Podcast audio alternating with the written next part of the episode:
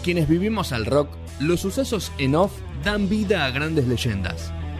El lado B de todo eso que conoces, pero que aún no te lo contaron. Nico Petrone en la temporada 15 de No Sonoras.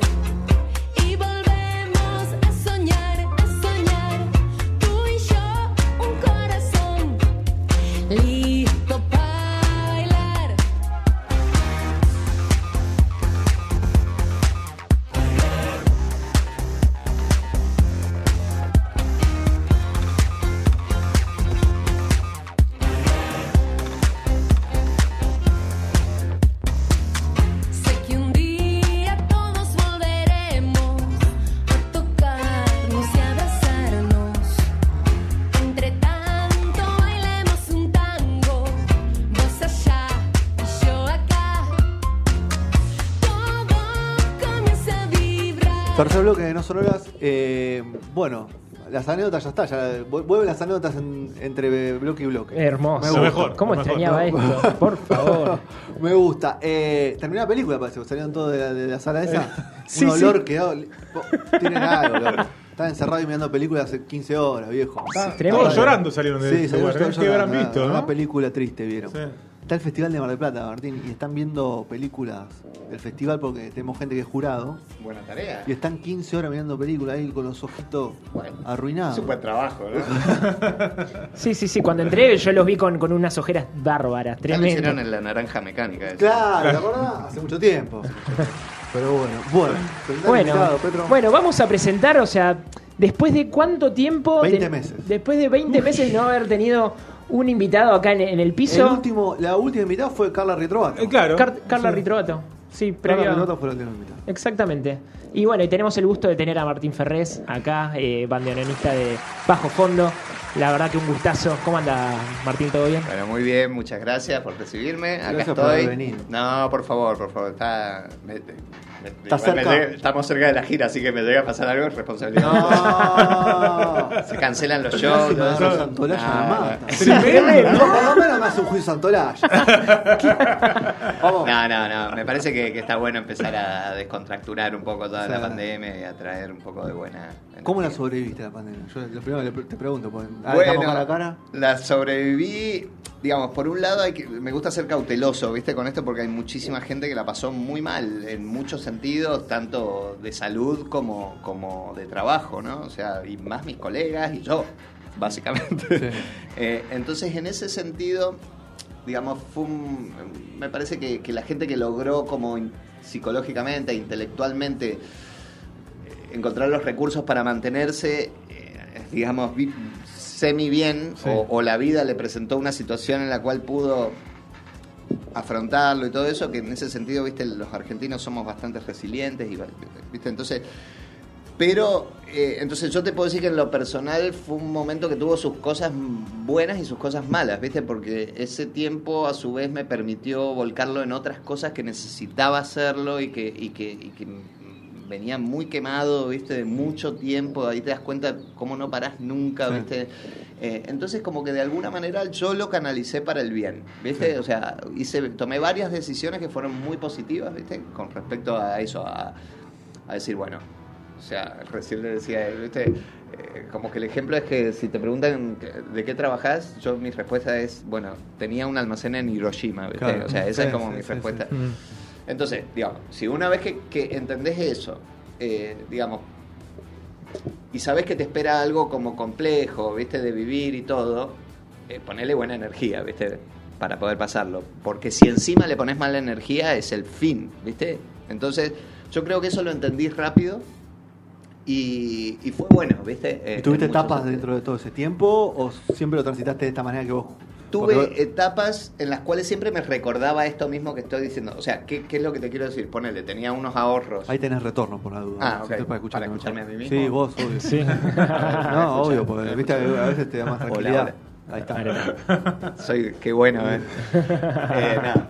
Eh, entonces, digamos, por ejemplo, tenía unos ahorros, que sí como todos los que han sobrevivido es porque tenían dos mangos de ahorro, digamos. O herencias. No, no, herencia no. herencia no.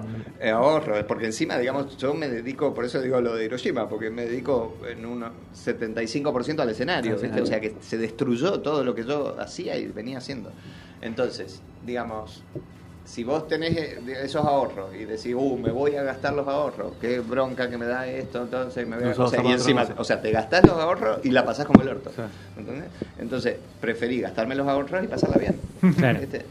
Ya que me los gastaba, la pasaba bien. Sí, me parece, más que válido. igual, era lo mismo. Bueno, y ahora retomando. Y ahora retomando un poco, sí, como que nunca... me, me dediqué a otras cosas, ¿viste? O sea, como que encaré por otros lados. Eh, ¿Y la banda como...? Es una banda igual que... Siempre fue, por eso te digo... Fue espasmódica. Sí. Se junta. Tal cual. todos, viven en, lugares diferentes. Todos hacen cosas diferentes. Nunca nos separamos, perdón. ¿eh? No, digo, pero se separan digo, físicamente. Es, o que, sea. es que nacimos separados. Nacieron de, de madres separadas. en pandemia. Exacto. Nacieron pandémicos ustedes. Primero somos mitad argentinos, mitad uruguayos. O sea, cuatro y cuatro. Entonces, digo, ya ahí ya tenés una separación. De los cuatro argentinos, dos siempre vivieron en Los Ángeles. Claro. O sea, ahí ya tenés otra separación. Y me acuerdo, por ejemplo, quedábamos dos argentinos. Yo, que soy sanjuanino, pero que vivo acá en Buenos Aires, y Javi Casalla, que es el violinista, mm. Que vive, mira, vivía en varios lugares, pero en un momento vivía en Bariloche, ¿viste? Vivió varios años en Bariloche. O sea que de alguna manera siempre estuvimos separados y siempre igual el, nuestro, nuestro sistema era tocamos mucho, ¿viste? O sea, realmente yo le contaba a él también, o sea, desde el 2003, ponele, al 2014, 2015, 2016. Fueron muy intensos. Pero muy intensos, ¿viste? O sea, mucho, mucho, mucho, mucho, mucho. Entonces, ¿qué es lo que pasaba? Que, digamos, si ya pasaba, ponerle un mes, dos meses que no tocábamos por algún, volvimos a gira o lo que fuera, o si teníamos que sacar algún tema nuevo o lo que fuera, nos juntábamos un par de días antes donde en el primer lugar donde íbamos a tocar. Eso era lo más práctico, ¿viste? O si, por ejemplo, el show era en Argentina, nos juntábamos acá, o si era en Uruguay, en Uruguay. Entonces, eh, ahí, ese fue siempre nuestro sistema, siempre nos manejamos mucho virtualmente, por eso tampoco nos afectó tanto en ese sentido. Bueno, pero eso, eso, eso, eso un poco hace que que, hagan sus partes de una manera más poderosa y que todas tengan como un, sentido eh, orquestal, ¿no? Más, más, más que nada para la banda. Porque también a su vez, Bajo Fondo es una banda en que cada uno tiene mucha impronta, ¿viste? Y, cada uno tiene su vuelo y sus gustos y entonces todos aportamos a esa banda entonces hay muchas cosas que cada uno las hace uno. Claro. ¿Viste? O, o, por ejemplo, que eso me refiero a lo que tenés que tocar, por ejemplo. Eh, o, bueno, si en algún caso a lo mejor vos, vos hiciste alguna parte, otro te dijo, che, mira, estaría bueno esto, no, sí, qué bueno que está. O sea, te vas armando tu parte, o sea que si vos te vas estudiando todo lo que vos vas generando, eh, por eso es muy lindo bajo fondo, ¿viste? Porque es como es una especie de Globetrotters, ¿viste? Como que cada pieza. Musicalmente es eso. Sí, más, o, más o menos. ¿Viste que cada pieza, cuando llega esa pieza, es como que se termina de armar, ¿viste? Eh, así que.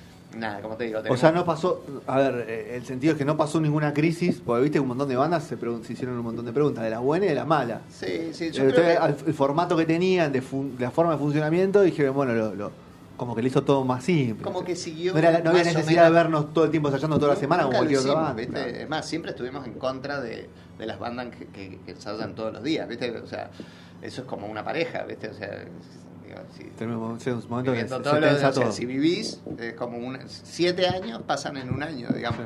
¿viste? Empiezan como los problemas, pero bueno, son las realidades de distintas bandas. Lo que te quiero decir es que nuestra banda nunca fue una banda de, típica en ese sentido de que eran los amigos de la infancia o de la escuela que se juntaban a tocar, ¿viste? Eh, entonces, en ese sentido, nos seguimos manejando de la misma manera, pudimos producir algunas cosas, no, no hicimos, digamos, eh, ¿viste? en un momento siempre me preguntaban del streaming y de eso, ¿viste? Yo en lo personal, por suerte, no hicimos streaming. Primero que era muy difícil también para nosotros. ¿Hubo ideas hacerlo? Y bueno, en un brainstorming hubo cosas, ¿viste? Hubo... Pero la verdad que primero a su vez, otra vez, nos teníamos que juntar, digamos, para hacer el streaming, ¿viste? en alguna ciudad del mundo. Después, a todos nos parecía también que es un formato que está bueno si realmente compones o, creas algo para ese formato, ¿viste?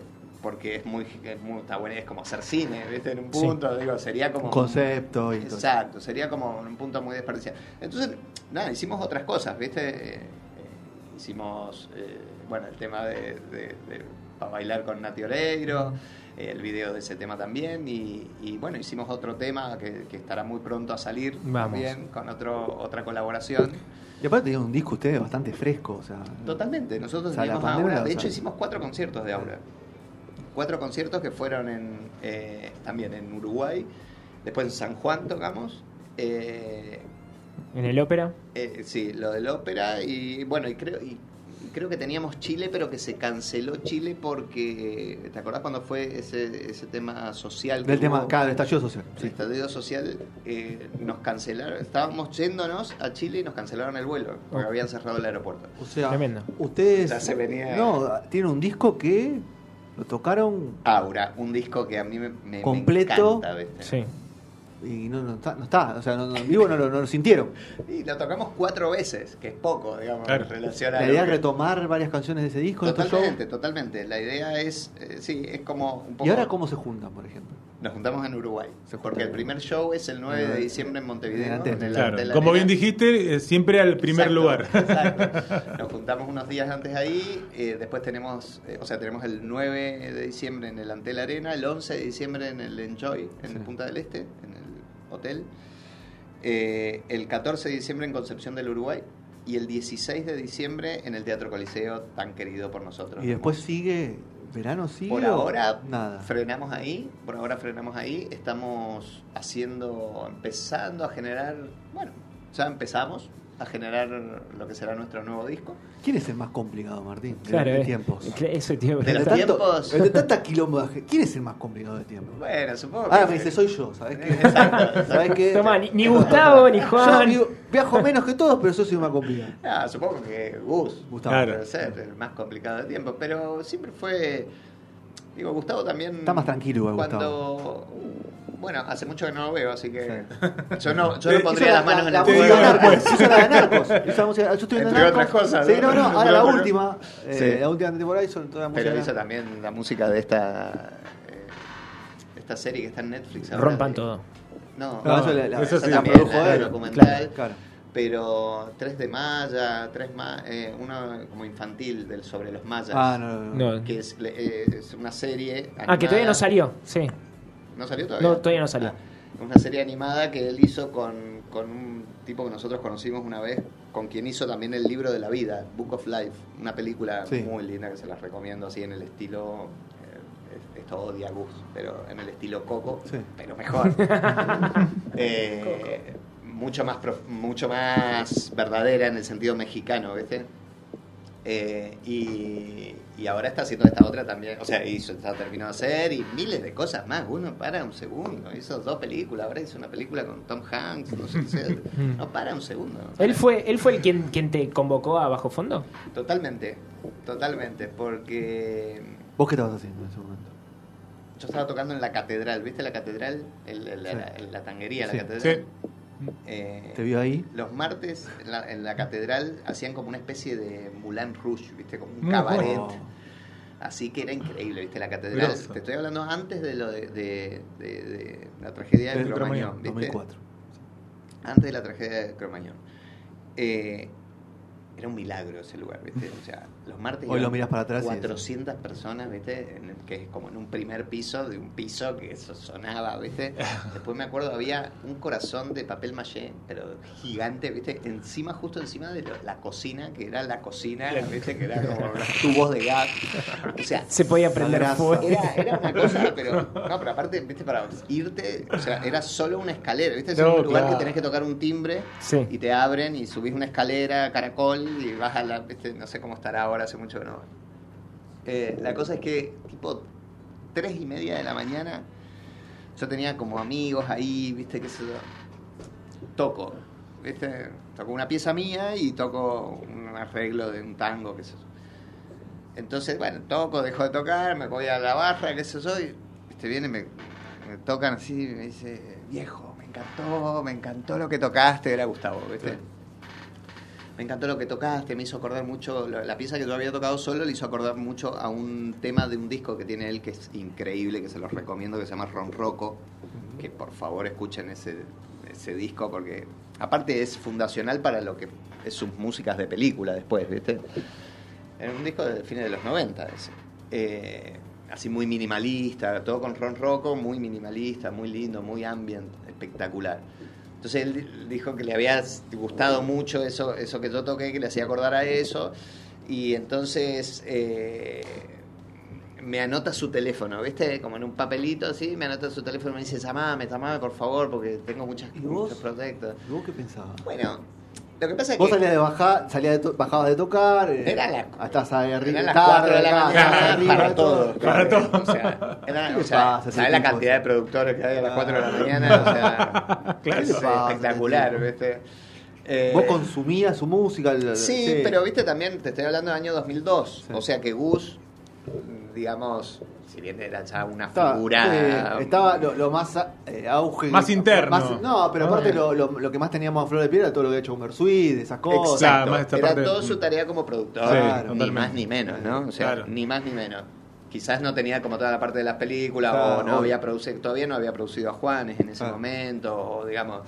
Pero, viste, Gus siempre, desde que nació, no, no, no, sí, destacado. un tipo exitoso, ¿viste? Sí, tipo destacado, o por lo menos un tipo que, que laburó claro, pero vos mucho. Diciendo, bueno, lo llamo. Dijiste. Pero, viste, bueno, no, nunca se sabe. Lo llamo, ¿viste? dijiste vos. Antes de irme, o sea, me estaba yendo de la catedral. Ya. Cuatro y media, Claro. Entonces, viene otra vez y me dice, dame tu teléfono que yo conozco a la gente como vos, no me vas a llamar. No, qué grande. fenómeno, Me dice fenómeno. eso. O sea, te Un encaró, o te, sea- te encaró, te pasó el teléfono y Vos sos un, fenómeno. colgado de mierda y no me llama, Tenía miedo de que fuera demasiado artista. claro. Un fenómeno. Fenómeno. Ahí con eso dijo Pará, todo. Porque te termino la anécdota acá. Me voy a mi casa, era un sábado eso.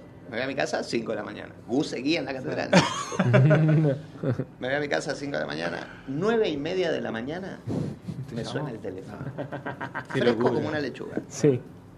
Porque a su vez Gus siempre fue, y en las giras igual, el último en acostarse, el primero en levantarse. Mira. O sea, por lo tanto vos no podías decir una palabra. O sea, Claro. Estoy cansado, ¿viste? Claro, Estoy no, no, no, cansado, no trabajo. Es el ejemplo, Por claro. eso te digo, un tipo que si vos decías, claro, bueno, estás cansado porque no te quedaste hasta las 5 de la mañana, no, él se quedaba, o sea, cerraba los lugares, ¿viste?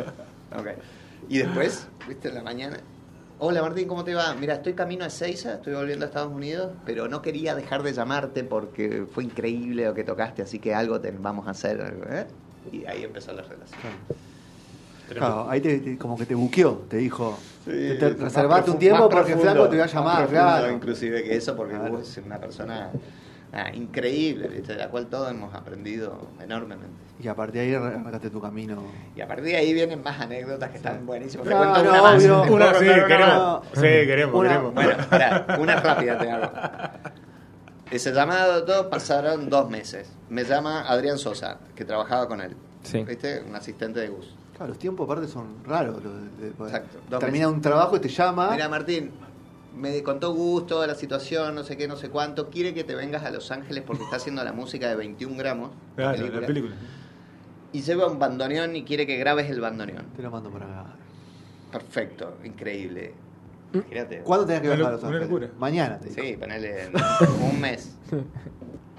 Adri, no tengo visa Estados Unidos. Año 2002. ¿No? Complicado para vos una visa. No, bueno, y Ay, un no, embajador. Te iban a hacer una pregunta. de de Estados Unidos para que vaya. Adi, no solamente no tengo visa, no tengo plata para aplicar a la visa. Claro. Ok, Western Union, 100 dólares para aplicar a la visa. Bien. Llegó. En el momento. Sí, sí, sí, sí. Aplico a la visa, ah, todo, voy, todo. Imagínate, o sea, no tenía ni. Tenías ni carta de recomendación, boludo, ¿no? tenía, o sea, En la entrevista, ¿qué, vas a, ¿qué es lo que vas a hacer en Estados una carta de Unidos? recomendación. Con una carta de recomendación de Medero, ¿viste? Bueno, o sea, de Medero, pero. Claro. Eh, llego, bueno, todo, entrevista, todo, todo. A la semana me mandan el resultado denegada, por supuesto. Denegada la visa. Yo soy un santorayo. Bus. Eh, no, no, vamos. no me dieron la visa. Vamos, bus no, a Adrián, ¿no? Eh, bueno, me manda a decir, mira, qué bajón, entiendo todo, qué sé qué sé cuánto. Mira, yo tengo que hacer esto y lo tengo que grabar y lo tengo que grabar y lo, lo necesito grabar. Pero estoy armando un proyecto que se llama Bajo Fondo, ya vamos a hacerlo. Viejito, quédate tranquilo. Y así fue. Y acá estamos. No hice los 21 gramos. Pero Empezamos empezamos con 20 años laburo. Empezamos, empezamos, entre otras cosas, Claro. de laburo, de vida, De de, puerta, de todo. de puertas De todo, de todo. Eh, empezamos con Bajo Fondo en el año fuerte, fuerte 2003, ¿viste? Primer show Pirineo Sur, un festival en, el, en España, en el límite de, de España con Francia, ¿viste? Claro. Vamos a debutar. No nos habíamos visto nunca más, ¿viste? Lo cual estuvo increíble. Entre medio de eso, ¿viste? Me llama Juan Campodónico, el Sí. otro productor. Y entonces me dice, mira Martín, me gustaría ir a Buenos Aires para conocerte, por, para el bajo fondo, qué sé, empezar a- llega, bueno, empezamos tomarnos tomar el un- pulso. Tomamos unos mates, todo, y me dice, mira, te quiero decir la verdad. Me llamó Gus porque dice que Tony se acordaba por qué te había llamado. o sea, no se acordaba ni, ni- ni si tocaba bien, tocaba mal, si- qué, qué había pasado, ¿viste? Había pasado ocho meses, ¿entendés? Y así empezamos la relación con Juan, imagínate, increíble, Claro. uruguayo, un capo total, Claro. una bestia animal, divina persona también, como todos, ¿viste? Que son increíbles seres, increíbles. Entonces tenemos nuestra primera fecha de. Todavía no lo vuelvo a ver a Gustavo, ¿eh? Tenemos nuestra primera fecha en Pirineo Sur, ensayamos en el ND Ateneo, me acuerdo perfecto, toda la banda. Vamos a Aparte, España. claro, tenés- entr- entras con una infraestructura Sí, para ensayar, para todo. Totalmente. Es que siempre fue así, pero te digo, no porque tuviéramos dinero, No. Por- porque así se hacen las cosas. Y eso fue una de las cosas que nos enseñó Gustavo. Vos podés tener más o menos presupuesto, pero la forma es igual. Claro. Muy bien. ¿Viste? La o sea, la estructura es igual. Capaz que no pueden Sí. cobrar, ¿viste? O no podés cobrar, o lo que fuera, pero la estructura es igual. Claro. ¿Entendés? O sea, vos necesitas un sonidista, necesitas un asistente de escenario, necesitas, ¿viste? necesitas ensayar en un lugar cómodo, necesitas. Eso es maravilloso, maravilloso las enseñanzas, ¿viste? En ese sentido, que después, ¿cómo lo habré aplicado todo lo que aprendí, ¿viste? Eh, Y bueno, ahora, por ejemplo, viene, el, viene el coliseo, el coliseo. ¿Saben qué van a tocar? O ya se hablan antes diciendo, che, vamos a hacer esta lista, pero vamos a hacer esta lista, pero vamos a hacer. esta lista. Sí, Hay una lista sí. dando vueltas, se pasa. Hay una pequeña lista dando vueltas. La reciclan de. Para que vos la repases, no sé, Sí, tranquilo. hay una pequeña La reciclan lista de aura. Eh, para eso son los ensayos, para ensayar. No, no, digo, pero se digo, no, digo, pero se charla. pero- Claro. Pues es No, tal es una vez, metodología tal vez lo que dice él es, es, no sé, se sientan y ya lo tocan todo de, de memoria Claro, de una. como te digo, no, tenemos una lista que es, digamos, el show es similar, similar a los, a los cuatro shows que Claro. hicimos, o sea, la, la estructura Sí, del show, obvio. la base, la columna vertebral del show es, es, es de esos Eso shows. quedó trunco, claro. Que, que sí, que fueron esos cuatro shows. ¿A qué te quiero decir? Que estamos saliendo con un octeto de cuerdas dirigido por Alejandro Terán. Ah, sí. Claro, encima. Encima. Exacto. Para con- Eh, que fue, ¿viste? Claro, eso encima se eso te- quedó con las Se te junta gente que toca bien, encima, ¿viste? se te pega gente que toca Y bien. aparte no. Ninguno, ninguno le pifia, ¿No ¿viste? sabes cómo estaba sonando eso? ¿Viste? Eh, los, los shows esos que hicimos presentando Aura, que, que es un disco que también a su vez permite, pero con un octeto de. Lo que hizo de- Terán con la trampa, hermoso también. Viste qué bonito, increíble. Y el cuarteto divergente, ¿viste? El cuarteto toca Javi. Sí. Perdón, el cuarteto no solamente toca Javi, todo el cuarteto divergente viene con no, nosotros. más cuatro más. Claro. Eh, así que no, es un placer y otro monstruo, Alejandro Terán también, eh, otro, otro capo. O sea, Entonces tenemos la, columna vertebral del show, es el que veníamos haciendo, con algunas cositas extras. algún invitadito, alguna cosita. Ahí ¿Y, qué onda? Tiene que llevar gente. Claro. ¿Y para bailar qué, van a hacer? ¿El, ruso con Nati? Ah, ¿Con Julieta? Le dieron la ciudadanía rusa por el tema, seguro. ¿Cómo, ¿Cómo fue el, el, el, el, ¿Por revivir para bailar? Eso? ¿Por qué llegamos a eso? ¿Querés claro, Sí. Estás enojado, ¿no? Que hayamos grabado con... Eh, no, mira. A mí me encanta. Ah, esa es la polémica. Claro. No, mira, pasaron muchas cosas ¿viste? con respecto a eso, que por supuesto la gente no tiene por qué saberla, pero existen y por eso llegamos a eso. Uno, nunca tocamos en Rusia. Claro. ¿Viste? Nunca nosotros tocamos en Rusia. Por otro lado, hubo varios guiños de Rusia hacia nosotros. ¿Qué es lo que te quiero decir? En el, no me acuerdo en qué año, o sea, habrá sido en el 2000, pero varios años. O, no varios años, dos, dos, ediciones de las Olimpiadas en diferentes años. el, ¿cómo se llama? el equipo de gimnasia, de gimnastas rusos, utilizaban música de bajo fondo. eran tres temas nuestros, ¿viste? Guiñol, pulmón y para bailar, creo, me parece. En distintas ocasiones y en distintas eh, variantes de, la gimnasia deportiva. Entonces, por un lado eso, ¿viste? Por otro lado, eh, Gustavo tiene una base de fans, ¿viste? Por, la, por las músicas fundamentalmente de, los juegos, ¿viste? De, Last of Us, de los juegos electrónicos que él hizo música. Tiene una, ¿viste? Una base de fans gigantesca, pero nunca fuimos a tocar, ¿viste? Sí. Eh, después, por otro lado, yo en un momento me pasó una cosa que es que fui a acompañar a Nati a Londres al cumpleaños de un magnate ruso. Mira. Con la, con la banda. ¿Cómo? Como, con la banda, digo. Con la banda de ella. Claro. Eh, pero ella tenía que hacer como una performance, ¿viste? Primero cantaba Notores por mi Argentina, después Digo, fuiste Childa, ¿viste? Como representante de nuestra tierra. Exacto, porque era otra, para otro programa. Ahí me di cuenta igual lo que era Nati. O sea, llegamos y la estaban esperando en el hotel, ¿viste? O sea, rusos, en Londres esto, rusos mm. la estaban esperando en el hotel, ¿viste? O sea, es gigante. Más rusa que, otra cosa. gigante, gigante, gigante, gigante, eh, entonces había otra cosa también. ¿viste? Era como que. Entonces cuando vino la idea de, de Gustavo y también de Sergio Chapeta, ¿viste? que es nuestro manager, eh, como que tenía sentido, ¿viste? Tenía sentido. Eh, y, y, ahí fue que hicimos ese tema que lo regrabamos e hicimos también el video, ¿viste? Que, está muy bueno el video porque si lo ven es como que parece que estamos todos en el mismo lugar y no estamos. Y aparte tiene bastante profundidad el video, o sea, tiene varios mensajes ahí el video, ¿viste? Pablo Noriega fue el que... Eh, así que nada, fue, fue algo lindo, quizás eh, alternativo para lo que somos nosotros, ¿viste? Pero también hemos grabado con Julieta Venegas, con un montón de artistas, qué sé yo. Así que a, mí, me gusta, me, gustó hacer los coros en ruso, ¿viste? tuve que cantar en ruso, espectacular. Y bueno, ya después 15, casi 15 años el año que viene de, de Mar Dulce, o sea, ¿qué, recuerdo tenés de, ese disco? que, que, fue de, un... ese disco, nosotros viste que tardamos 5 años en hacer un disco, ¿no? Sí. O sea, tenemos 20 años de carrera. Y si se junta... y si se junta... Eh, eh, mucho, claro. Cuatro discos formales de la banda. 8 meses para, como, para juntarse para arrancar. ¿Qué no, para 8 meses para que no me den la visa para claro. Imagínate lo que eh, para la gente le digo igual que se quede tranquila que me dieron la, visa. te, termina, esa historia porque es mortal. O sea, show con bajo fondo en Los Ángeles, ¿viste? O sea, año 2000, eso fue 2003, 2004, show en el LAMC. O sea, un show del gobierno de los Estados Unidos en una plaza de, Estados de Los Ángeles, ¿viste? Aplico la visa, me la rechazan.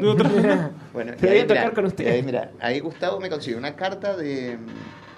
Del, en ese momento pertenecíamos a Universal, del presidente Universal a nivel mundial.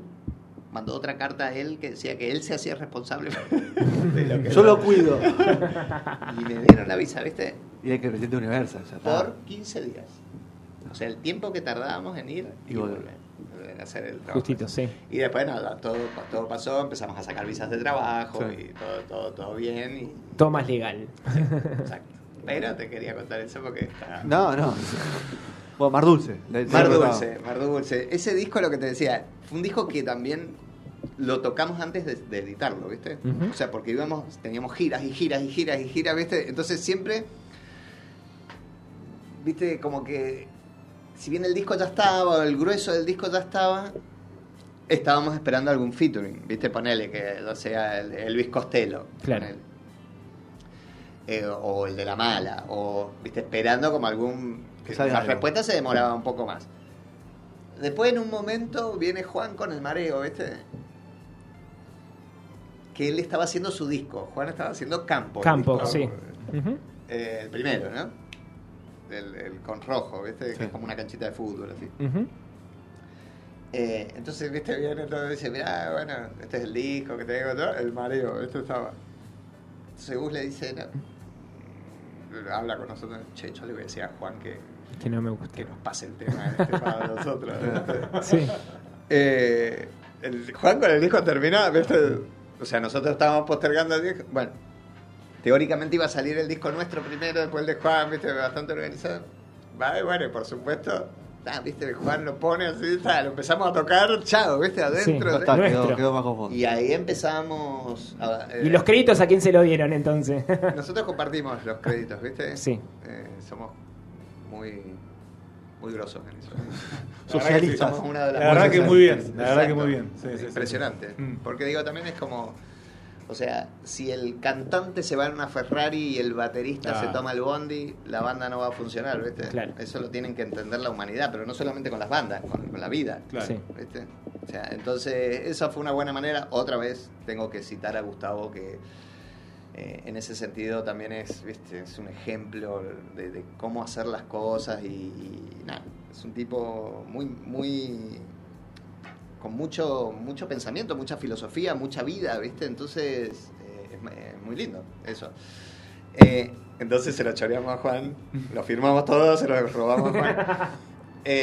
y, y vos voy a confesar esto que no se sabe, pero voy a confesar. En un principio nosotros queríamos hacer el mareo con Gustavo Cerati y con el Indio Solari. Mira. Los dos invitados. Y los dos habían dicho que sí. Quiero decir esto qué también. Buen dato, quiero decir, Uf. quiero decir esto. es una bomba, Sí, sí. Eh, y, y después por algún otro motivo que no recuerdo bien. El estaba grabando lo suyo. ¿Cómo? El niño estaba con lo suyo. Es posible, viste, no sé, pero siempre con muy buena onda, viste, con un acercamiento muy bueno y todo. Eh, y después fue Gustavo el que lo grabó, lo terminó grabando. Hay, hay dos versiones del mareo, una de Gustavo y una de Santulo, viste. Eh, y después eh, nosotros compartimos con, con Gustavo Cerati.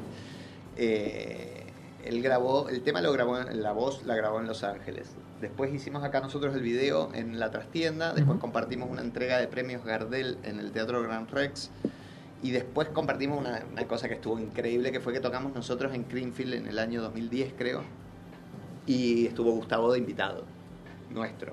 Y después nos quedamos toda la noche compartiendo, ahí, hackeando, todo divino. Lo más Gustavo, viste, con nosotros ¿Qué memoria tenés, Martín? ¿Qué memoria tenés? no, no canta Victoria. Ah. bueno, alguna te amarra. Y si no me lo inventás.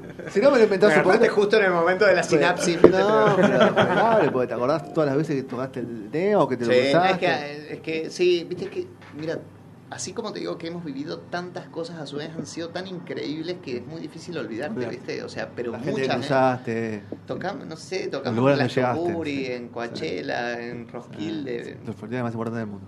Me están nombrando. Tremendo. En ese orden. Bueno, vamos a liberarlo a Martín. Sí, un placer, un placer tremendo, eh, la verdad. ¿Alguna pregunta más le quedó a usted? No, estamos Ana, ¿alguna pregunta para Martín? ¿No? Más que satisfechos. Bueno. Eh, bueno, ahora pero prepararnos para el 16 de diciembre. El 16 de diciembre, nosotros argentinos, los uruguayos en el 9 y el 14. No, el, 14, 9, y 11 eh, Uruguay, 9, eh, Montevideo Uruguay, y, y, Montevideo Punta, Punta, 14 Concepción del Uruguay. Que ese show es gratis, el de Concepción del Uruguay. Y el del Coliseo. Y el del Coliseo 16. Así que Vayan a vernos. Vayan a ver. Antes de que crezcan. Así que, Martín, gracias por haber venido. Gracias a ustedes, un placer. Y, un lujo. me alegro que, todo esté volviendo a funcionar. Eso, gracias por haber venido porque te animaste ahí al el toque. Primero. el primero después de la cuarentena. Después de todo esto. Así que Va a quedar ya venimos con mucho más no sonoras. Aunque no haya luces aunque no haya luces ni calles ni sol. Perseguiré